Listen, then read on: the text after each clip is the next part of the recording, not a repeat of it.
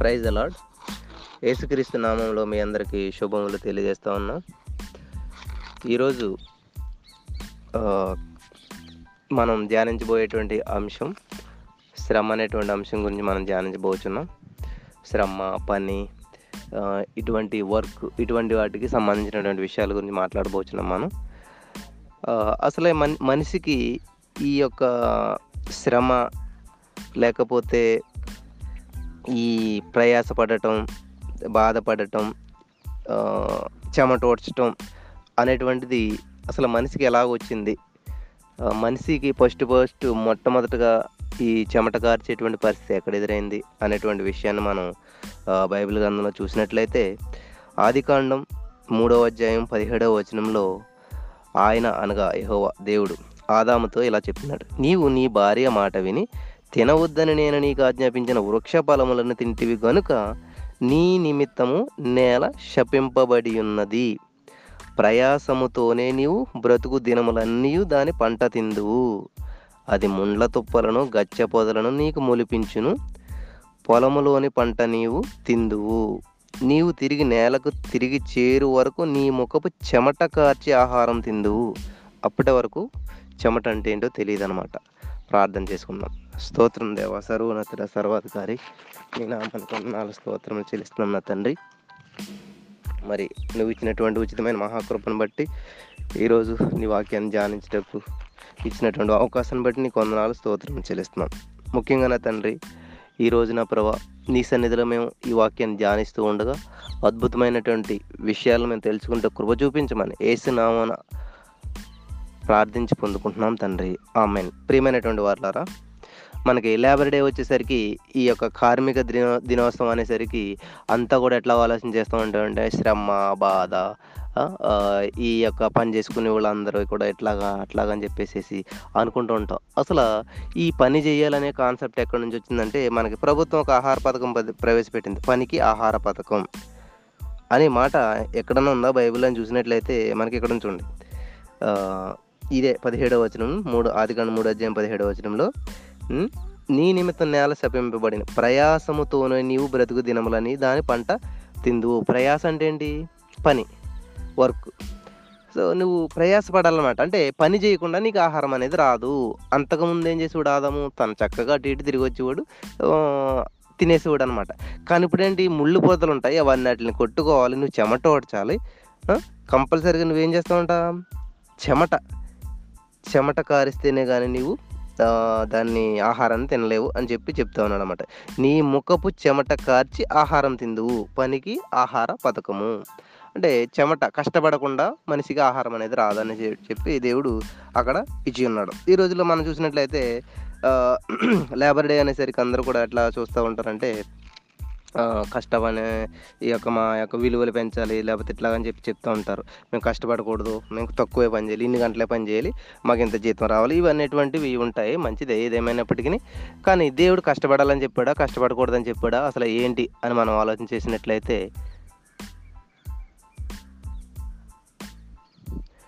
దేవుని సన్నిధిలో మనం అంతా కూడా కష్టపడాలి. కష్టపడకుండా ఎట్టి పరిస్థితుల్లోనూ ఆహారం అనేది రాదు. ఎందుకంటే మనకి బైబిల్ గ్రంథం సెలవిస్తూ ఉంది, దేవుని చిత్తం లేకుండా అధికారం అనేది ఎవరికి కూడా రాదంట. మనం ఈ రోమాపత్రికలో మనం ఆల్రెడీ గతంలో ధ్యానించి ఉన్నాం. మనకి ఆ వచనాలు కూడా గుర్తు చేసుకుందాం ఒకసారి. రోమాపత్రిక 13:2 ఏమన్నదంటే, కాబట్టి అధికారమును ఎదిరించేవాడు దేవుని నియమమును ఎదిరించుచున్నాడు, ఎదిరించేవారు తమ మీదకి తామే శిక్ష తెచ్చుకుందరు. దేవుని నామానికి మహిమ కలుగును గాక. ప్రభునందు ప్రియులరా, మీ పైన ఉన్నటువంటి అధికారులు ఎవరైనా సరే దేవుని చిత్తం లేకుండా వాళ్ళకి అధికారం అనేది రాదు. ఎందుకంటే దేవుడే ఏర్పాటు చేశాడు అలాగా. కాబట్టి మనం అధికారులను ఎప్పుడూ కూడా ఎదిరించకూడదు. ఏం చేయాలంటే, ప్రతివాడు పై అధికారులకు లోబడి ఉండవాలను. రోమాపత్రిక 13:1 ప్రతివాడు పై అధికారులకు లోబడి ఉండవలను, ఏలైనగా దేవుని వలన కలిగినది తప్ప మరి ఏ అధికారమును లేదు. ఉన్న అధికారములు దేవుని వలననే నియమింపబడి ఉన్నవి. ఈ యొక్క పని చేసుకునేటువంటి వ్యక్తులు చాలామంది ఏం చేస్తారంటే విలువల కోసం పోరాడటం తప్పులేదు, కానీ ఇప్పుడు ఇజ్రాయేల్ ప్రజలు కూడా పని చేస్తూ ఉండేవారు, అక్కడ బానిసత్వంలో ఉండిపోయారు. దేవునికి మొరపెట్టినప్పుడు ఆ బానిసత్వం నుంచి దేవుడు విడుదల చేశాడు. శ్రమలు వచ్చినప్పుడు దేవుడు నిన్ను విడిచిపెట్టేసేటువంటి దేవుడు కాదు, శ్రమల్లో మీకు తోడై ఉంటాడు, మిమ్మల్ని నడిపిస్తాడు, మిమ్మల్ని అభివృద్ధి చెందిస్తాడు, మిమ్మల్ని ఆశీర్వదిస్తాడు, మిమ్మల్ని గొప్పగా చేస్తాడు. అంతేకాని శ్రమ లేకుండా మాత్రం మనకి ఏది కూడా రాదు అని చెప్తా ఉన్నాడు. అంటే చెమట ఓడ్చకుండా ఆహారం అనేది రాదనేటువంటిది దేవుడు స్పష్టంగా మనకి తెలియజేస్తూ ఉన్నాడు. మనం గమనించినట్లయితే ఈ లోకంలో నేను ఒక కొటేషన్ చదివాను. బంగారం అనేది అంట అది షాప్కి తీసుకెళ్తే బంగారం తెలిసినా కూడా దాన్ని ఏం చేస్తారు, చాలా టెస్టులు చేసి ఇది ఒరిజినలా కాదని చెప్పి అప్పుడు ఓకే అని చెప్పి నిర్ధారిస్తాడు బంగారాన్ని. కానీ బొగ్గును తీసుకెళ్తే మనం చిన్నపిల్లడైనా ఎవడైనా కూడా ఇది బొగ్గు అని చెప్తారు. దానికి టెస్టులు ఉంటాయా, దానికి పరీక్షలు ఉంటాయా, ఏమి ఉండవంట.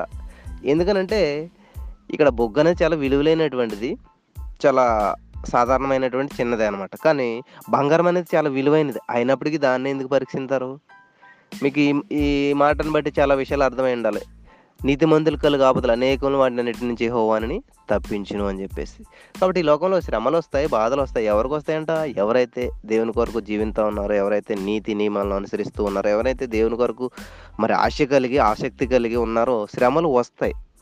భక్తుడైనా భక్తిహీనుడైనా, ధనికుడైనా పేదవాడైనా కూడా, పని చేసేవాడికైనా పని చేయనివాడికైనా ఎవరికైనా కూడా శ్రమలు కష్టాలు అనేది వస్తూ ఉంటుంటాయి. కానీ ఇక్కడ విషయం ఏంటంటే శ్రమల్లో దేవుడు నీకు తోడుగా ఉంటాడు. ఎవరికి వచ్చినప్పటికీ శోధించబడిన మీద సువర్ణ మరింత ప్రకాశవంతంగా మారుతుందంట. చూడండి, ఒక అగ్నిలో పడేస్తే బంగారం ఏం చేస్తుంది, మరింత ప్రకాశవంతంగా బయటకు వస్తుంది. అదే బొగ్గున అగ్నిలో పడేస్తే బూడిదైపోతుంది అన్నమాట. ఇక్కడ విషయం ఏంటంటే నిన్ను పరీక్షించినప్పుడు దేవుడు నిన్ను పరీక్షిస్తూ ఉన్నాడంటే నువ్వు నాణ్యమైనటువంటి వస్తువు అని చెప్పేసి ఈ లోకంలో అనేక మందికి తెలియజేయబడాలని చెప్పేసి అనమాట. నీ సాక్ష్యం అనేది అనేక మందిని బలపరచాలని అనమాట. కాబట్టి ఈ యొక్క కార్మిక దినోత్సవం, ఈ లేబర్ డేని జరుపుకుంటూ చాలామంది ఏం చేస్తూ ఉంటారంటే వాళ్ళ విలువల గురించి వాటి గురించి పోరాడుతూ అధికారుల విషయంలో ఎలా ఉండాలనేది తెలియకుండా కొన్ని విషయాలు కొన్నిసార్లు మనం ఎదిరింతూ ఉంటాం. దేవుడు ఈ విషయంలో మనకి స్పష్టంగా తెలియజేస్తున్నాడు, దేవుని చిత్తం లేకుండా ఎవరికి పైన అధికారం అనేది రాదు అని చెప్పేసి. మరి యజమానులు ఏం చేయాలంట? కొలసీ పత్రిక 4:1 యజమానులారా పరలోకంలో మీకును యజమానుడు ఉన్నారని ఎరిగి న్యాయమైనది ధర్మానుసారమైనది మీ దాసుల ఎడల చేయాలి. ఎవరైతే యజమానులుగా ఉన్నారో, ఎవరైతే మిమ్మల్ని ఒక టీం లీడర్గా చేశాడు, లేకపోతే ఆ లీడర్లకు లీడర్గా చేశాడు, నాయకులుగా చేసి ఇలా పైగా అధికారులుగా మిమ్మల్ని చేసినప్పుడు మీ కింద ఉన్నటువంటి మీ కింద వర్క్ చేసేటువంటి వారిని ఎప్పుడు కూడా ఎలా చూడాలంట? మీ పైన కూడా ఒక అధికారి ఉన్నాడు కాబట్టి న్యాయంగాను ధర్మంగాను ప్రతిదీ మంచిగా చేయాలన్నమాట. ఎప్పుడు స్వార్థంగా నీ స్వార్థం కోసం ఎవరిని విరిగించడం ఇట్లా చేయకూడదు అని చెప్పి వాక్యం సెలవిస్తూ ఉన్నది. కాబట్టి దాసుడు తమ యజమానుడు చేయుదానని ఎరుగడు గనుక ఇక మిమ్మును దాసులని పిలవక స్నేహితులని పిలుచుచున్నాను, ఎందుకనగా నేను నా తండ్రి వలన వినిన సంగతులన్నిటిని మీకు తెలియజేస్తున్నాను. చూసారా, ఇంతవరకు మనం దాసులుగా ఉన్నామేమో, దేవుని ఉద్దేశం నువ్వు దాసిగాను ఉండాలనేటువంటి ఉద్దేశం కాదనమాట. నువ్వు చేసినటువంటి అతిక్రమాలను బట్టి, నీకు వచ్చినటువంటి వాటిని బట్టి అక్కడ వదిలేసేయాలని దేవుడు అనుకోవట్లేదు. ఆయన ఏం చేసాడంటే తన ప్రతీది తెలియజేస్తూ ఉన్నాడు. దాసుడు తన యజమానుడు చేయుదానని ఎరుగడు. ఈ దాసుడు అన్నట్టు ఏం చేస్తాడు? పై దగ్గర ఏం నిర్ణయం తీసుకున్నాడో ఇతనికి తెలియదు. నిర్ణయం తీసుకున్న తర్వాత దాన్ని ఫాలో అవుతుంటాడు అనమాట. కాబట్టి అతనికి కొన్ని మరుగై ఉంటాయి, ఇక్కడ మరుగై ఉండలేదు. కానీ ఇక మిమ్మల్ని దాసులను పిలిచి స్నేహితులను పిలుచున్నాను. స్నేహితులు అంటే ఏంటి? చూడండి, మనం ఏ పని చేసినా తల్లిదండ్రులకు చెప్పకపోవచ్చు, పక్క వాళ్ళకి చెప్పకపోవచ్చు, కానీ స్నేహితులు అనేటువంటి వారికి ముందుగానే తెలియజేస్తూ ఉంటాం. కాబట్టి స్నేహితులుగా పిలుస్తున్నాడు దేవుడు. ఇక్కడ నుంచి నువ్వు శ్రమ పడేటువంటి వ్యక్తివు కాదు, దాసుడు కాదు. నీకున్నటువంటి ప్రతి దాన్ని దేవుడు విడుదల చేసి నిన్ను ఒక స్నేహితునిగా పిలుస్తున్నాడు అన్నమాట. కాబట్టి దేవుడు నీకు కష్టపడకుండా చేయుడు. మనకి యూసుఫ్ విషయం చూసినట్లయితే ఆదికాండం 39:2-3 యెహోవా యూసుఫుకు తోడైండెను కనుక అతడు వర్ధిల్లుచు తన యజమానుడుగా ఐగుప్తుని అంట ఉండెను. అంటే నేను శ్రమ పడకుండా నీకు ఆశీర్వాదాలు ఇచ్చేసేయాలి అని చూడడు దేవుడు, నీకు దాని విలువ తెలిసేలాగా చేసి అప్పుడు దాన్ని ఇస్తాడనమాట. యెహోవా అతనికి తోడై ఉండేనని అతడు చేసినదంతయు అతని చేతిలో యెహోవా సఫలము చేసినని అతని యజమానుడు చూచినప్పుడు. చూసారా, నీ యజమానుడు నిన్ను బట్టి సంతోషించేవాడిగా ఉండాలి, నువ్వు చేసే పని సఫలమయ్యే విధంగా ఉండాలి. మీరు ఎక్కడైతే వర్క్ చేస్తున్నారో, మీరు ఎక్కడైతే పని చేస్తున్నారో, ఈ రోజుల్లో చాలామందికి సంతోషం అనేది ఎక్కడ దొరుకుతుంది అంటే సంతృప్తిలోనే సంతోషం ఉంటుంది అనమాట. అది చిన్న ఉద్యోగమైనా పెద్ద ఉద్యోగమైనా ఏదైనా కూడా సంతృప్తి లేనప్పుడు మీ కోట్లు సంపాదించినా కూడా సంతోషం అనేది ఉండదు. చాలామంది చూడండి, చిన్న చిన్న ఉద్యోగాలు, నేను రోజుకి 25 రూపీస్ సంపాదించిన కూడా ఎరుగుతుంది. నేను నీకు నా చిన్నతనంలో 7th 8th క్లాస్ పనిచేసే టైంలో కూలి పని చేసేటకి వెళ్తే పొలం పనుల్లో ఆడవాళ్ళు కూలి ఇచ్చేవారు నాకు. దాన్ని బట్టి నేను చాలా సంతోషపడేవాడిని, సంతృప్తిగా ఉండేవాడిని. అట్ ద సేమ్ టైం మా అన్న వాళ్ళు కూడా నాతో పనిచేస్తూ ఉండేవారు. వాళ్ళు పనిచేసినప్పుడు వాళ్ళకి మగవాళ్ళు కూలి ఇచ్చేవారు అన్నమాట. వాళ్ళకి ఏంటంటే డ్రింకింగ్, స్మోకింగ్, ఇంకా ఇట్లా సినిమాలు, సిక్కర్లు అలవాట్లు ఉండటం వల్ల వాళ్ళకి ఎంత జీతం వచ్చినా కూడా సంతోషం ఉండేది కాదు. అంటే ఈ లోకంలో సంతోషం ఉందన్నట్టు పరిగెట్టేవారు. ఆ డబ్బులన్నీ ఖర్చు పెట్టేసి మళ్ళీ నన్ను 5 రూపాయలు 10 రూపాయలు అప్పు అడుగుతుండేవారు. నేను వాళ్ళకంటే తక్కువ సంపాదించేవాడిని, వాళ్ళకంటే నేను ఆడవాళ్ళు కూలికి వెళ్తున్నటువంటి పరిస్థితుల్లో ఉన్నప్పటికీ కూడా నేను అప్పు ఇచ్చేవాడికి ఉండేవాడు అనమాట, అప్పు తీసుకునేవాడుగా ఉండేవాడిని కాదు. అంటే నేను ఈ విషయాలు ఎందుకు చెప్తున్నానంటే సంతోషం అనేది ఎక్కడ ఉన్నదంటే సంతృప్తిలో ఉన్నమాట. నువ్వు చేసినటువంటి పని నీకు సంతృప్తి లేనప్పుడు నీకు సంతోషం ఉండదు. నువ్వు చేస్తున్న పని చిన్నదైనా, అది ఎలాంటి అందరూ నీచించుకునేటువంటి పని అయినా కూడా, అది ఎంతో సంతోషంగా చేసినప్పుడు, అది ఎంతో సంతృప్తి కలిగినప్పుడు ఆ పనిలో నీకు చాలా సంతోషాన్ని నీవు అనుభవించగలుగుతావు. ఇక్కడ యోసేపుకు తోడే అన్నాడంట దేవుడు, అతని యజమానికి మంచి పేరు వచ్చేలాగా యోసేపు చేస్తా ఉన్నాడు. ఎందుకని అతను సంతృప్తి కలిగినాడు. ఏ పని చేసినా దేవుడు నన్ను ఎక్కడెట్టాడు కాబట్టి దీంట్లో పర్ఫెక్ట్గా ఉండాలి, ఖచ్చితంగా చేయాలి. నువ్వు జైల్లో ఉన్నావా, లేకపోతే బంగ్లాలో ఉన్నావా, ఇవన్నీ విషయాలు అన్నా అసలు నువ్వున్న ప్లేస్లో నువ్వు నమ్మకం ఉన్నావా లేదా అని. ఎప్పుడైతే నువ్వు నమ్మకంగా పనిచేస్తే నమ్మకమైన దేవుళ్ళు మెండుగా వస్తాయి. మనకి యోసేపుకు తోడేంటి దేవుడు ఏం చేశాడంట, కనుక అతను వరదిల్లుచు తన యజమానుడు ఐగుప్తు నింట ఉండెను. యోసేపుకి దేవుడు తోడే ఉన్నాడు అని చెప్తున్నావు. ఎక్కడ తోడే అన్నాడంట? యోసేపు ఐగుప్తిని ఇంట్లో ఎలాగ ఉన్నాడంటే ఇంతకని బానిసగా ఉన్నాడంట. నువ్వు బానిసగా ఉన్నావా, బంధాల్లో ఉన్నావా, బందీగా ఉన్నావా, ఇది చూడండి దేవుడు. నీవు దేవునికి చూపించేటువంటి విధేయత ఎలాంటిది, నువ్వు దేవునికి ఇచ్చేటువంటి స్థానం ఎలాంటిది చూస్తాడనమాట. కాబట్టి నీ స్థితిగతులు దేవునికి అనవసరం.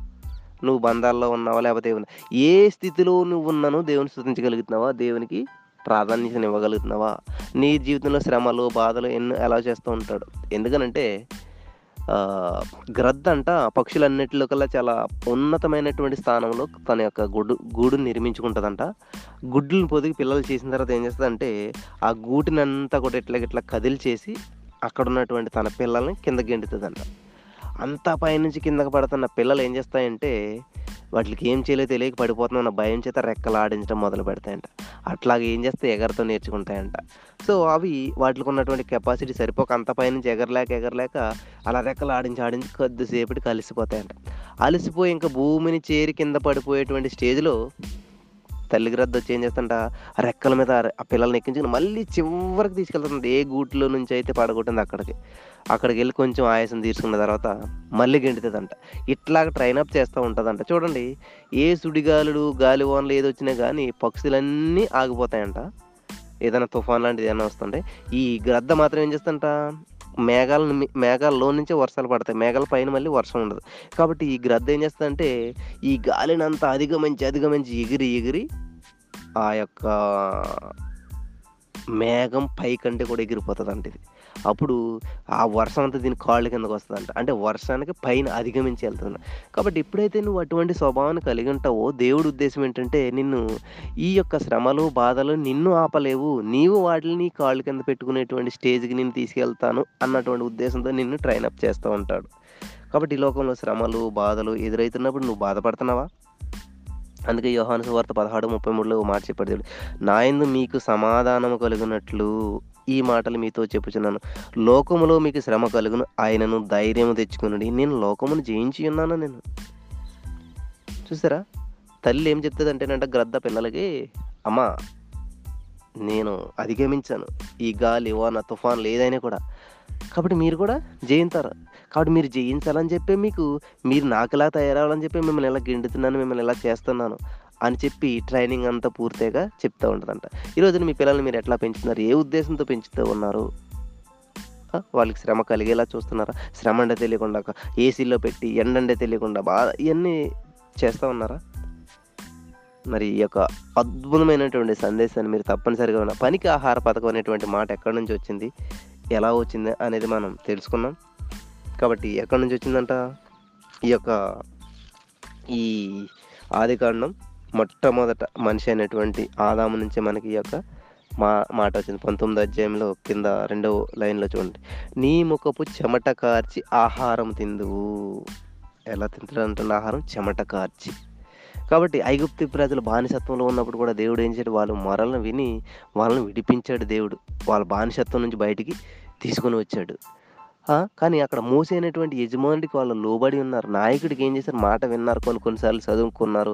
చనుక్కోవడం వల్ల వాళ్ళకి ఏమైంది, శ్రమలు వచ్చాయి, బాధలు వచ్చాయి, ఇబ్బందులు వచ్చాయి. ఏది వచ్చినప్పటికీ మరలా దేవుడి మీద ఆధారపడ్డ దేవుడు వాళ్ళని విడిపించినాడు. ఈరోజు నీకు నువ్వు ఉన్నటువంటి ప్రదేశంలో నీ యజమానుడికి, మాకు ఎవరండి యజమానుడు? నువ్వు ఇంట్లో ఉన్నావా? ఒక స్త్రీగా నువ్వు ఉన్నావా? నీ యజమానుడు నీ భర్త ఉన్నాడు. నీ భర్త మాట నువ్వు వినుచున్నావా? లేకపోతే నువ్వు ఒక ఇంట్లో ఒక స్టూడెంట్గా ఉన్నావు, ఒక పిల్లగా ఉన్నావు, ఒక హాస్టల్లో ఉన్నావు, లేదా ఎక్కడ ఉన్నా కూడా నీకు యజమానులు అనే వాళ్ళు కంపల్సరీగా ఎక్కడో ఎవరొకరు ఉంటారా? మరి నీకు ఒక గార్డియన్ ఉంటారు. మరి వాళ్ళని రెస్పెక్ట్ చేస్తున్నావా? వాళ్ళ మాట వినుచున్నావా? ఎందుకంటే దేవుని చిత్తం లేకుండా వాళ్ళకి ఆ అధికారం అనేది రాదు అని నువ్వు గుర్తెరిగినప్పుడు కంపల్సరీగా వాళ్ళకి నువ్వు లోబడతావు. కాబట్టి అధికారులను ఎవరు కూడా ఎదిరించకూడదు. ఎవరైతే ఎదిరిస్తున్నారో వాళ్ళు దేవుని నియమం ఎదిరించున్నారు. ఎదిరించేవాడు తమ మీదకి తామే శిక్ష తెచ్చుకుందరు. ఇది పాత నిబంధన మాట కాదు, కొత్త నిబంధనల మాట. కాబట్టి యెహోవా యోసేపుకి ఎలాగైతే తోడే అన్నాడో, మరి నీకు నాకు మనందరికీ తోడై మనం చేసే పనిని దేవుడు అభివృద్ధి పరుస్తాడు తప్ప నువ్వు కష్టపడొద్దు, శ్రమ పడొద్దు అని చెప్పి దేవుడు మాత్రం చెయ్యడు. ఇక్కడ మత్తయి సువార్తలో 25:11 ఒక మాట ఉంటుంది, అతని యజమానుడు బలా నమ్మకమైన మంచి దాసుడా అంటున్నాడు, నీవు ఈ కొంచెంలో నమ్మకంగా ఉంటివి, నేను అనేకమైన వాటి మీద నియమించేదను. చూసారా, నమ్మకమైన వానికి దేవుళ్ళు మెండుగా ఉంటాయంట. నీ యజమానుని సంతోషంలో పాలు పొందుమని, మూల భాషలు ఏంటంటే ప్రవేశించమని అర్థం అనమాట. అతనితో చెప్పాను, యజమానుని సంతోషంలో పాలు పొందాలంటే ముందేం చేయాలి, బలా నమ్మకమైనటువంటి దాసుడా అనిపించుకోవాలి. కాబట్టి ఈ లోకంలో వచ్చి మనం పరిసారం చేయించుకున్నట్టుగా రాలేదు, కానీ పరిసారం చేయటకు వచ్చాము. యేసుప్రభు వారు కూడా ఈ లోకంలో ఉండగా అనేక విధములైనటువంటి శ్రమలు, బాధలు అనుభవించి ప్రతిదాన్ని జయించి వెళ్ళాడు. కాబట్టి నువ్వు పేదరికం అనుభవిస్తున్నావా, శ్రమలు అనుభవిస్తున్నావా, బాధలు అనుభవిస్తున్నావా, ఏది అనుభవించినా దేవుడు నీకు తోడైనా నేను విడిపిస్తాను, నేను గొప్ప చేస్తాడు. నెక్స్ట్ ఏంటంటే, ఒక మాట చెప్తున్నాడు దేవుడు యోహాను 16లో, నేను లోకమును జయించి ఉన్నాను అని చెప్తున్నాడు. శ్రమ కలిగిన ధైర్యం తెచ్చుకోండి, బాధలో కలిగితే ధైర్యం తెచ్చుకోండి. నీ ఒక సిచ్యువేషన్ మీకు చెప్తాను, బాగా గుర్తుపెట్టుకోవాల్సిన విషయం ఇది. నీకు శ్రమలు వచ్చినప్పుడు దేవుడు నిన్ను ఏం చేస్తాడంటే, ఆయన ఎలా తోడుగా ఉంటాడంటే, నిన్ను ఎవరైనా హింసిస్తున్నారు అనుకోండి, దేవుడు వాళ్ళని ఏం చేస్తాడంటే వాళ్ళని ఏమీ చేయడు, వాళ్ళకంటే పై అధికారికి నేను మారుస్తాడు. నీ పైన ఉన్న అధికారి నేను హింసిస్తున్నాను, నేను బాధ పెడుతున్నాడు అనుకో, రాబోయే రోజుల్లో నేనేం చేస్తాడు, నువ్వు దేవుని మీద ఆధారపడ్డప్పుడు ఆ అధికారి కంటే పైన ఏం చేస్తాడు, అప్పుడు నువ్వు నీ నిజాయితీని కాపాడుకోవాలి. వీడు నన్ను ఎంతో హింస పెట్టాడు, నేను ఎంత బాధ పెట్టాడని చెప్పి నువ్వు వాడి మీద కక్ష సాధింపులు సాధించకుండా ప్రేమించినప్పుడు వాడు నిజమైనటువంటి దేవుని తెలుసుకునేటువంటి అవకాశం వస్తుంది అనమాట. నా ప్రేమైనటువంటి వాళ్ళారా, మరి వాక్యం ఇచ్చినటువంటి మీరు మీ జీవితంలో ఏదైనా శ్రమలు, బాధలు వస్తూ ఉన్నాయా? కాబట్టి చెమట ఊడిస్తేనే కానీ ఆహారం తినకుందరు అని చెప్పి బైబిల్ గ్రంథం సెలవిస్తూ ఉంది. ఈవెన్ ఈరోజు మీరు కష్టపడతా ఇష్టపడుతూ ఉన్నారా? మీరున్నటువంటి పనిలో మీరు మీ అధికారులు మీరు నిందిస్తా, ద్వేషిస్తా అటే ఉన్నారా? దేవుడు నియమించినటువంటి నియమానికి అనుగుణంగా మీరు పనిచేస్తూ ఉన్నారా? మరొకసారి ఆలోచన చేయండి. శ్రమ, బాధ, కష్టం, పని చేయటం అన్నది ప్రభుచిత్తమై ఉన్నది. పని చేయకుండా మనం ఈ లోకంలో ఏమీ చేయలేము. కాబట్టి ఈ లేబర్ డే సందర్భంగా, కార్మిక దినోత్సవం సందర్భంగా మరి అనేక మంది జీవితాల్లో చాలా బాధలు, కష్టాలతో మా యజమాని ఇలా చేస్తున్నాడండి, మేము చాలా మా వర్క్ ప్లేస్లో మేము టార్చర్ అనుభవిస్తున్నామండి, లేకపోతే అట్లా ఇట్లా అని అనుకుంటూ ఉన్నారేమో. మీ యజమాని మీద మీరు కాన్సన్ట్రేట్ చేయకండి. మన యజమాని పరలోకం మంది ఉన్నాడు. ఆయన దృష్టికి మీ సమస్యను తీసుకెళ్ళండి, ఆయనతో చెప్పండి, ఆయనకు మొరపెట్టండి. ఆయన మీకు పరిష్కార మార్గం చూపిస్తూ ఉంటాడు, మీకు తోడుగా ఉంటాడు, మిమ్మల్ని నడిపిస్తాడు, మిమ్మల్ని విడుదల చేస్తాడు, మిమ్మల్ని గొప్ప చేస్తాడు.